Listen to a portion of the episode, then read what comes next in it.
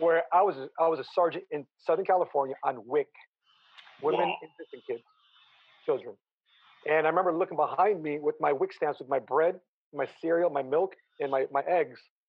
Looking behind me because I didn't want anybody to wait on me while I was getting my certificate, my, my certificate stamped and, and processed.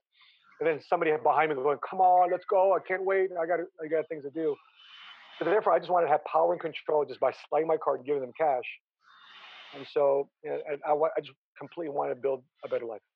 Yeah, I love that. I love that you talked about right up front some of the struggles because I think when we watch people within our community who are super successful, super driven, you know, I watched one of your YouTube videos over and over where you were driving back to the office and you were just saying, look, I, I went home, I did my family time, but what's important to me is maintaining a certain standard of living for my family. So while you're heading home and checking out and gonna watch watch TV or play Xbox, I'm heading back to the office because guess what?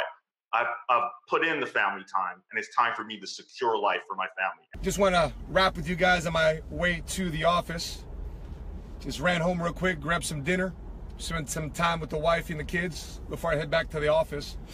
Um, listen, I, I uh, been getting a lot of messages and this morning, and oftentimes, listen, I know people right now are driving home and um, they're they're leaving the office, they're leaving their place of work, um, and it's a Tuesday night. I'm I'm headed to the office.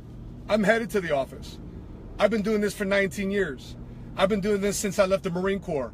I've been, been doing opposite of what everybody has ever freaking told me since I was a teenager.